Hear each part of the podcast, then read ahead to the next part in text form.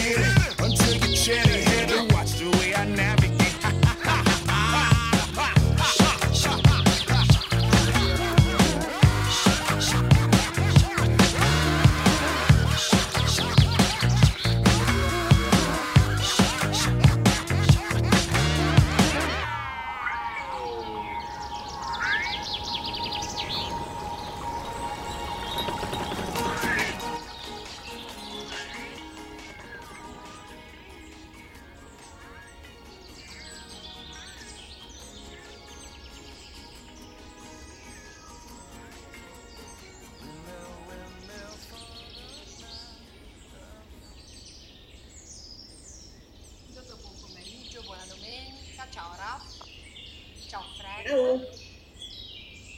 Eccoci, sono le 16.04, domenica 24 gennaio 2021, ultima puntata di Ismael. Siamo arrivati alla fine. Bene, Ora ricominciamo da capo. yeah.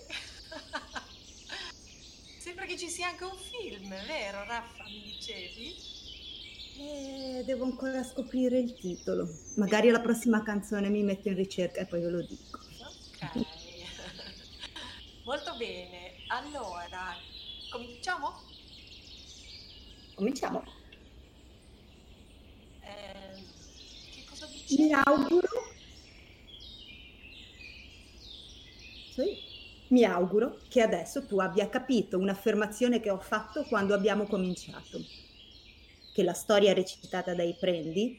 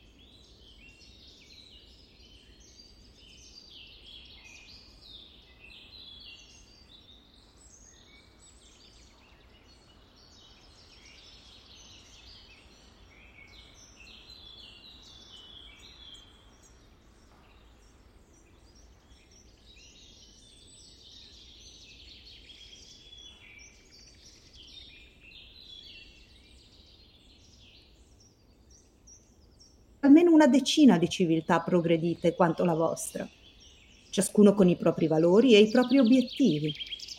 È tutt'altro che impensabile.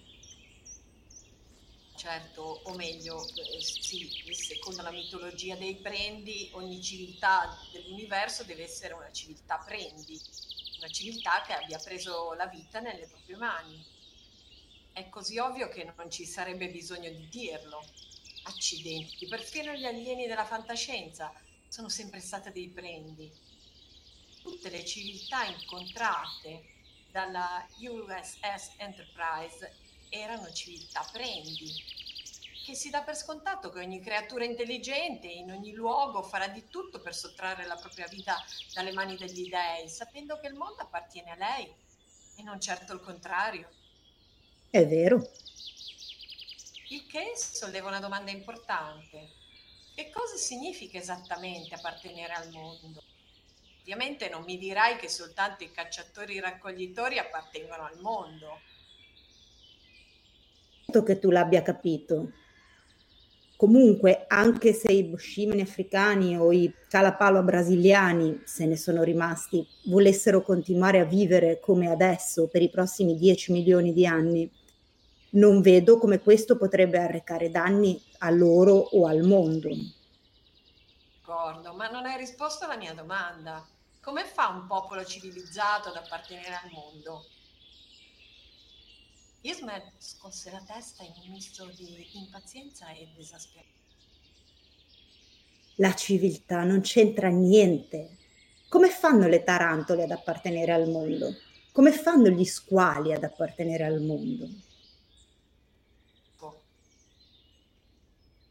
Guardati attorno, vedrai che alcune creature si comportano come se il mondo appartenesse a loro e altre come se loro appartenessero al mondo. Riesci a distinguerle? Le creature che si comportano come se appartenessero al mondo seguono una legge di pace e poiché seguono questa legge danno alle creature che le circondano l'occasione di sviluppare appieno le loro potenzialità. È così che è comparso l'uomo. L'Australopithecus era circondato da creature che non ritenevano di possedere il mondo e che quindi lo lasciarono vivere e svilupparsi. Che c'entra l'essere civilizzati? Essere civilizzati significa forse dovere distruggere il mondo? No, Essere civilizzati vi rende forse incapaci di lasciare un po' di spazio vitale alle creature che vi circondano? Vi impedisce di vivere in modo innocuo, come gli squali, le tarantole o i serpenti a sonagli? no, Vi vieta di obbedire a una legge che persino le lumache e i vermi seguono senza difficoltà? no. Come ho sottolineato qualche tempo fa, gli insediamenti umani non sono contro la legge, ma soggetti alla legge. E lo stesso vale per la civiltà. Allora, qual è esattamente la tua domanda? E adesso non lo so più. Ovviamente appartenere al mondo significa appartenere allo stesso club degli altri. Il club è la comunità della vita. Significa appartenere al club e seguire le regole come tutti. E se essere civilizzati significasse qualcosa, dovrebbe significare che voi siete la direzione del club, non gli unici criminali che infrangono le regole e le distruggono.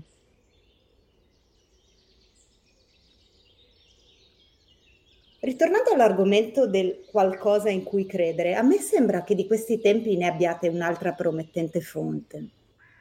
Cioè?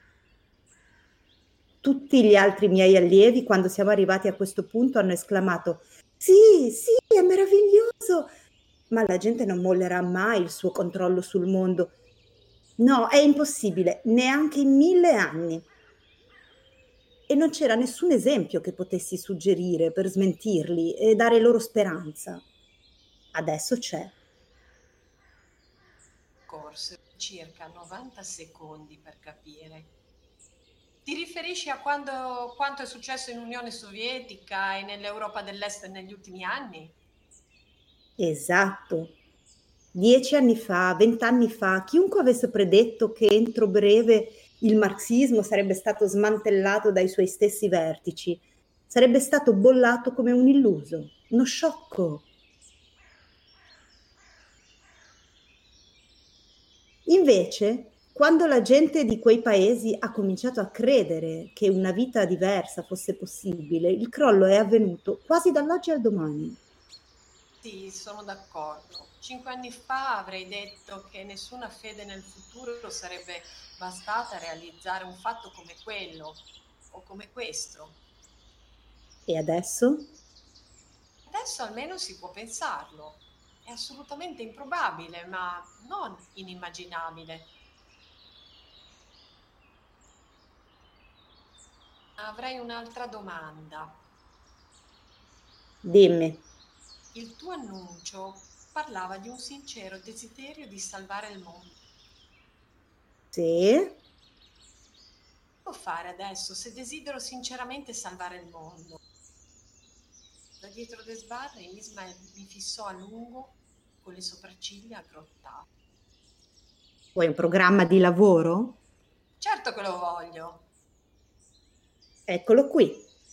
La storia della Genesi deve essere ribaltata. Per prima cosa, Caino deve smettere di uccidere Abele. Questo è essenziale se volete sopravvivere. I lascia sono per il mondo la più importante specie in via di estinzione. Non perché siano esseri umani, ma perché soltanto loro possono dimostrare ai distruttori del mondo che non esiste un unico modo giusto di vivere. E subito dopo, ovviamente, dovete sputare il frutto dell'albero proibito. Dovete rigettare definitivamente e senza remore l'idea che voi sappiate chi deve vivere e chi deve morire su questo pianeta. Sì, è tutto chiaro, ma questo è un programma per l'umanità, non per un uomo solo. Che cosa devo fare io? Tu dovrai insegnare ad altre cento persone quello che io ho insegnato a te e ispirare ognuno di loro a essere un maestro per altri cento. È così che ha sempre funzionato. Era questo? Ismael aggrottò le sopracciglia. No, ma se si comincia in qualsiasi altro modo non ci sarà nessuna speranza. Non si può dire dobbiamo cambiare il comportamento della gente verso il mondo, ma non il loro modo di considerare il mondo, le intenzioni degli dei sul mondo e il destino dell'uomo. Finché i popoli della vostra cultura resteranno convinti che il mondo appartiene a loro e che il destino assegnato loro dagli dei è di conquistarlo e governarlo, continueranno a comportarsi come, degli, come negli ultimi 10.000 anni. Continueranno a trattare il mondo come una proprietà privata e continueranno a conquistarlo come un avversario. Queste cose non si possono modificare con una legge. Bisogna modificare la mente delle persone. Non si può estirpare un complesso di idee nocive lasciando al suo posto il niente si deve fornire alla gente qualcosa che sia altrettanto significativo di ciò che perde, qualcosa che abbia più senso del vecchio orrore, l'uomo supremo, che spazzava via tutto ciò che non serviva ai suoi bisogni direttamente o indirettamente. Dicendo che qualcuno deve diventare per il mondo di oggi ciò che è stato San Paolo per l'impero romano. Mente, sì. È così terribile? terribile non è abbastanza forte. Dire che è terribile è come chiamare l'Atlantico una pozzanghera. È davvero così impossibile? In un'epoca in cui un comico televisivo di successo raggiunge più persone in dieci minuti di quante Paolo poteva raggiungerne in una vita? Non sono un comico di successo. Ma sei uno scrittore, no? Non quel tipo di scrittore. Ismael scrollò le spalle. Meglio così. Non hai vincoli con nessuno? Sei indipendente? Eh, non direi. E che cosa ti aspettavi che ti insegnassi? Un incantesimo? Una parola magica che spazzasse via la cattiveria del mondo? No. In ultima analisi non sei molto diverso da quelli che dici di disprezzare.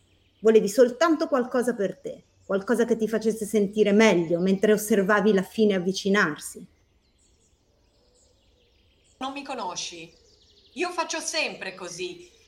Prima dico no, è impossibile, assolutamente impossibile. E poi mi ci metto e lo faccio.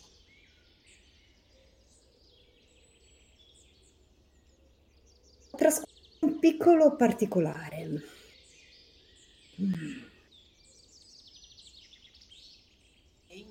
affannoso, come se gli dispiacesse di essersene ricordato. Aspetta in silenzio. Uno dei miei studenti era un ex forzato.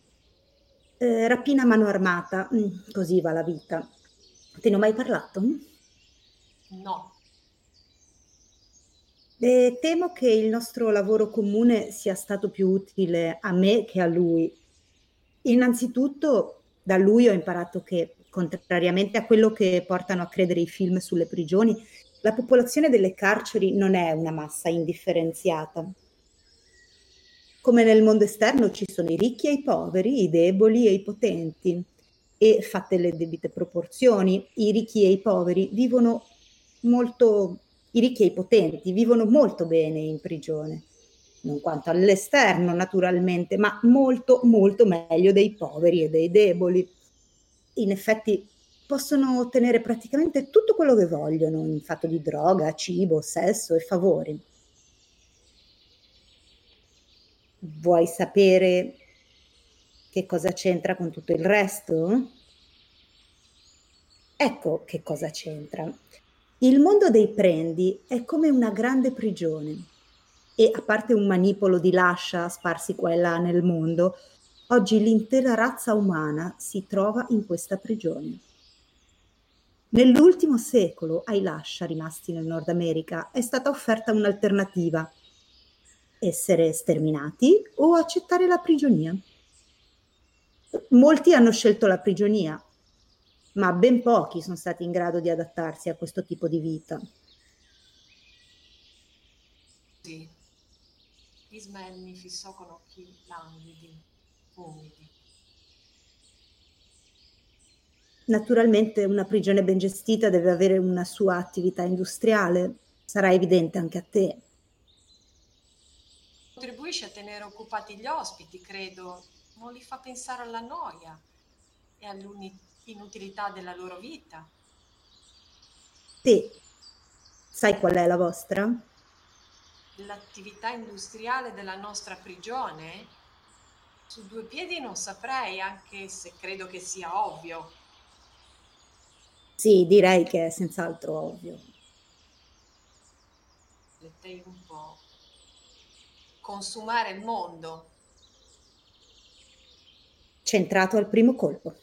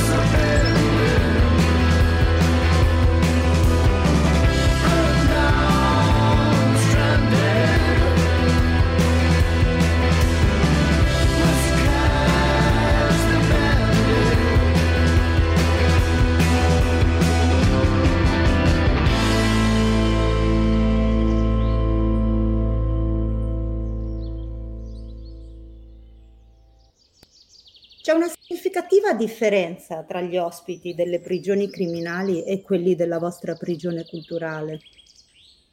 I primi sanno benissimo che la distribuzione di ricchezza e potere all'interno della prigione non ha niente a che vedere con la giustizia. Lo guardai battendo le palpebre, in attesa che si spiegasse. Vostra prigione culturale. Quali ospiti detengono il potere? Ah, eh, dissi, gli ospiti maschi e in particolare quelli bianchi. Sì, esatto. Ma questi ospiti maschi e bianchi eh, sono pur sempre dei detenuti, non dei secondini. Nonostante i loro poteri e privilegi, nonostante spadroneggino su tutti gli altri all'interno della prigione, non possiedono la chiave che apre la porta. Donald Trump può fare un sacco di cose che io neanche mi sognerei. Eppure non può uscire dalla prigione, esattamente come me. Ma che c'entra questo con la giustizia? La giustizia vorrebbe che anche altri che non fossero maschi e bianchi avessero una parte di potere nella prigione. D'accordo, ma dove vuoi arrivare? Dici che non è vero? Non è vero? È senz'altro vero che i maschi, come hai detto tu, soprattutto i maschi di razza bianca, guidano la danza nella prigione da migliaia di anni, forse fin dall'inizio. È altrettanto vero che questo è ingiusto. Ed è vero che il potere e la ricchezza nella prigione dovrebbero essere equamente distribuiti. Ma nota che per la vostra sopravvivenza come specie non conta tanto l'equa distribuzione di potere e ricchezza nella prigione, quanto la distruzione della prigione stessa. Sì, io lo capisco, ma non sono sicuro che lo capirebbe molta gente. No? No, eh, per i progressisti l'equa distribuzione di potere e ricchezza è, non, non riesco a trovare un'espressione abbastanza forte, un'idea per la quale i tempi sono maturi, il sacro grado.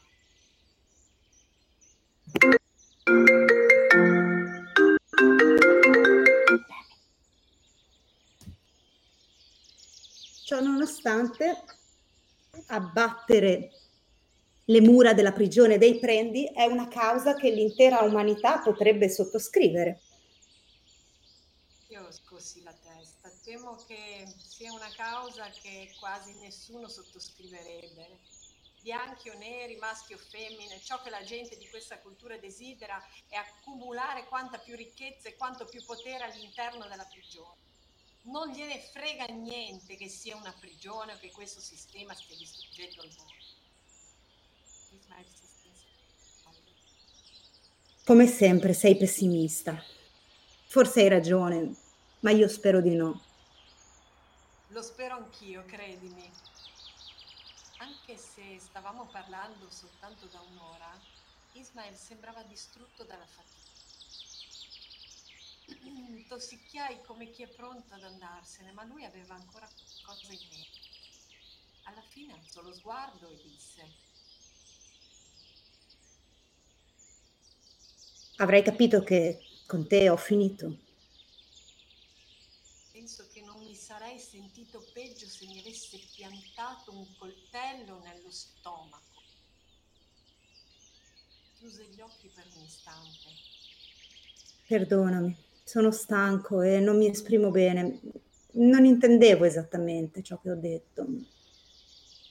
Non sapevo come replicare, ma riuscì a fare un, un cenno di assenso. Volevo dire che ho concluso ciò a cui ho dato inizio. Come maestro non ho nient'altro da darti, ma sarei felice di poterti considerare un amico. Seconda volta non riuscì a fare altro che annuire. Ismael scrollò le spalle e si guardò attorno con un'espressione vacua, se per un momento avesse dimenticato dove fece un passo indietro.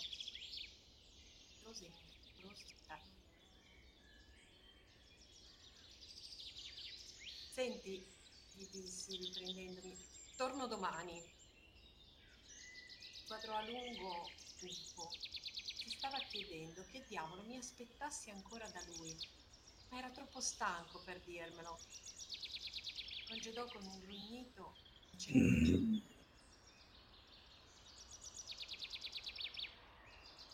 Sera in albergo, prima di addormentarmi, elaborai il piano.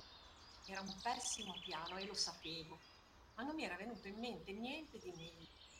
Comunque, che gli piacesse o no, e sapevo che non gli sarebbe piaciuto, dovevo salvare Ismael da quel dannato Luna Park. Era un pessimo piano anche in un altro senso, perché dipendeva interamente da me e dalle mie scarse risorse. Possedevo soltanto una carta di credito scoperta e se l'avessi usata probabilmente mi sarebbe guai. Il giorno dopo, alle 9 di mattino, ero arrivata in una cittadina più o meno a metà strada da casa e stavo girando per le strade in cerca di un posto dove far colazione, quando sul cruscotto si accese una spia rossa di troppo caldo che mi costrinse a fermarmi. Aprì il cofano e controllai l'olio. A posto. Controllai l'acqua. Zero. Nessun problema. Da guidatore prudente portavo sempre dietro dell'acqua di scorta, riempì il radiatore, rimisi in moto e dopo due minuti la spia rossa si accese di nuovo. Arrivai a una stazione di servizio dove l'insegna diceva meccanico, ma di meccanici non c'era traccia. Se non altro, l'uomo della pompa ne sapeva 30 volte più di me di automobile e non si fece pregare per frugare nel motore.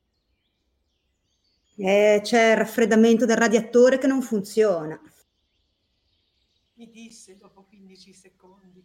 Me lo mostrò e mi spiegò che di solito la spia si accende soltanto quando il motore si surriscalda nelle code e i semafori. È partito un fusibile? Eh, può darsi. Ma dopo averne provato uno, decretò che funzionava come quello vecchio. Aspetti un attimo. Tiro fuori un tester a forma di penna per controllare il collegamento tra il ventilatore e l'alimentatore. Eh, il ventilatore è andato.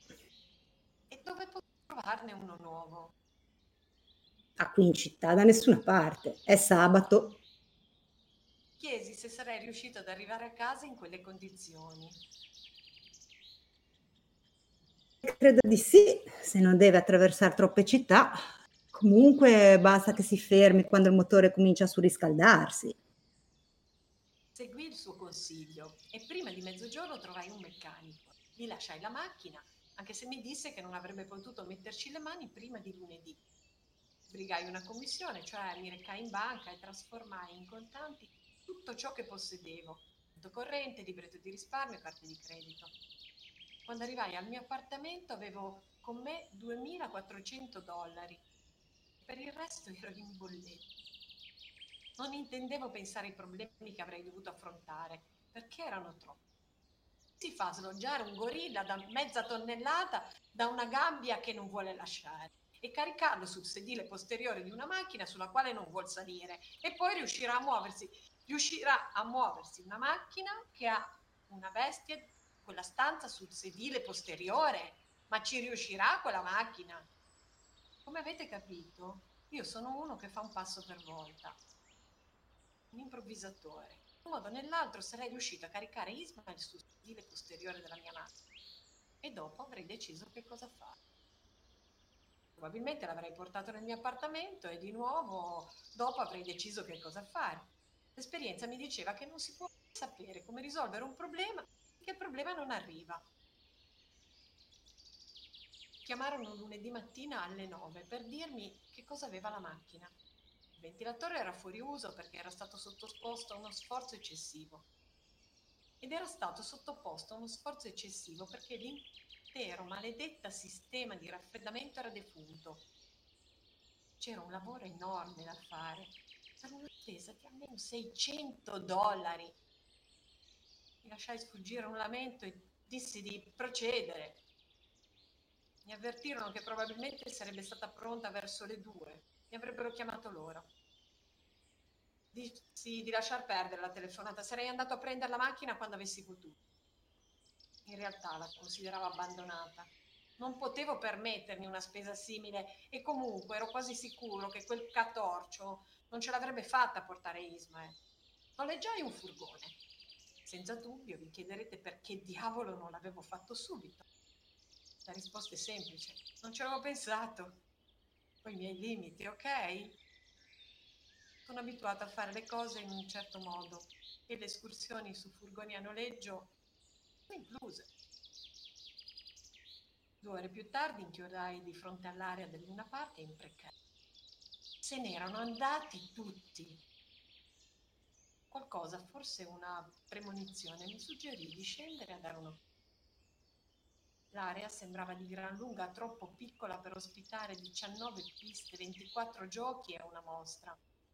Mi chiesi se sarei riuscito a trovare l'ubicazione della gabbia di Ismael senza punti di riferimento. Le mie gambe avevano buona memoria, mi portarono nelle vicinanze. Poi gli occhi fecero il resto, perché una traccia visibile c'era. Le coperte che gli avevo comprato erano rimaste lì, ammucchiate con altri oggetti che riconobbi alcuni libri, il, bro- il blocco da disegno con le mappe e i grafici che Ismail aveva tracciato per illustrare la storia dei lascia dei prendi, quella di Caino e Abele. E infine il poster che si trovava nel suo ufficio, ora arrotolato e fermato con un elastico. Stavo frugando nel mucchio per tirarlo fuori, muovendomi come in trance, quando sbucò fuori il mio corruttibile vecchietto ghignò e sollevò un grosso sacco nero di plastica per mostrarmi che cosa stava facendo. Puliva la zona da qualche centinaio di chili di rifiuti rimasti lì. Poi quando vide il mucchio di fronte a me alzò gli occhi al cielo e disse Polmonite. Come? La polmonite se l'è portato via il suo amico scimmione. Rimasi a fissarlo, battendo le palpebre, incapace di recepire il senso delle parole. Il veterinario è venuto sabato sera e l'ha riempito di punture, ma era troppo tardi. Se n'è andato stamattina verso le sette o le otto, credo. Dicendo che, che, è, che è morto? Morto stecchito, socio. E io, da assoluto egoista, avevo malapena notato che sembrava un po' debole. Feci correre lo sguardo sul vasto terreno grigio, dove qui e là il vento raccoglieva e disperdeva mucchi di cartacee, e mi sentii tutt'uno con quella scena, svuotato, inutile, soffocato dalla polvere, io stesso una terra desolata. Il mio anziano socio aspettava, chiaramente curioso di vedere come si sarebbe comportato l'amico delle scimmie. Che cosa ne hanno fatto? Eh? Che cosa ne hanno fatto del corpo? Ah, hanno chiamato la contea, credo. L'hanno portato nel posto dove bruciano gli animali che trovano schiacciati sulla strada. Ha presente? Sì, grazie. Di niente. Ci sono problemi se prendo questa roba? Ah, faccia pure. Tanto finirebbe nella spazzatura. Lasciai lì le coperte. Tutto il resto ci stava sotto un braccio. Che cosa dovevo fare? Starmene per qualche secondo a occhi bassi davanti al forno crematorio della contea dove bruciano gli animali che trovano schiacciati sulla strada? Un altro si sarebbe comportato in maniera diversa, probabilmente migliore, rivelando un cuore più grande, una maggiore sensibilità. Io invece tornai a casa. Tornai a casa, restituì il furgone, ripresi la macchina dal mio appartamento, che adesso era vuoto in un modo nuovo. Un nuovo livello di vuoto. Su un tavolino appoggiato al muro c'era un telefono che mi collegava a un intero mondo di attività. Ma chi potevo chiamare? Stranamente mi venne in mente un nome. Cercai il numero e lo composi. Dopo tre squilli, una voce rispose. Residenza del signor Sokolov. Il signor Partridge? Sì, sono il signor Partridge. Sono la persona che è venuta a trovarla un paio di settimane fa e che cercava Rachel Sokolov. Partridge attese. Io dissi. Ismael è morto. Sono molto dispiaciuto. Avremmo potuto salvarlo. Partridge ci pensò alcuni secondi. È proprio sicuro che lui ce l'avrebbe permesso? No, no, non credo.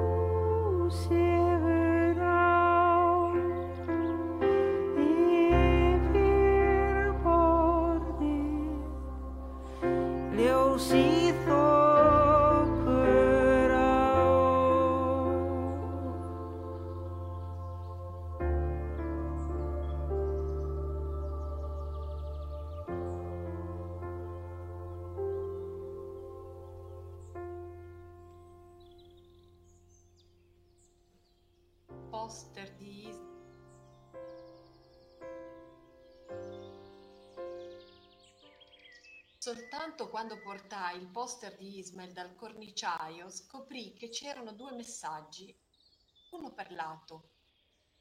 Feci incorniciare in modo che si vedessero tutti e due.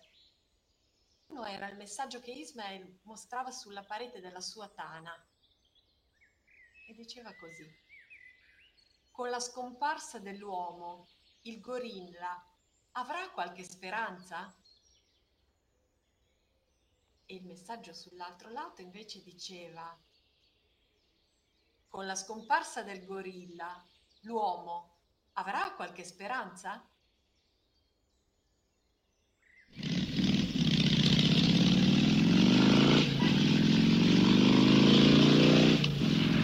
Con questo messaggio dal gorilla si conclude questo meraviglioso libro.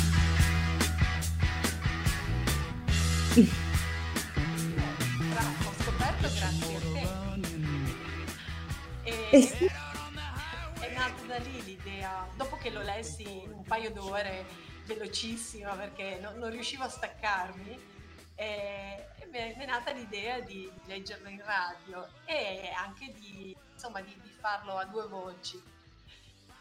È stata una grande idea. Del resto il gorilla ci invita a diffondere il suo messaggio il più possibile. Quindi vale tutto, vale tutto. Io invece questo libro l'ho avuto dalla, dalla mia insegnante di permacultura che ha basato tutto il suo corso di permacultura integrale su, sul concetto di questo libro proprio. E, e effettivamente la comunità dei permacultori in generale, non soltanto quella del gruppo della mia insegnante, è decisamente una comunità di lascia.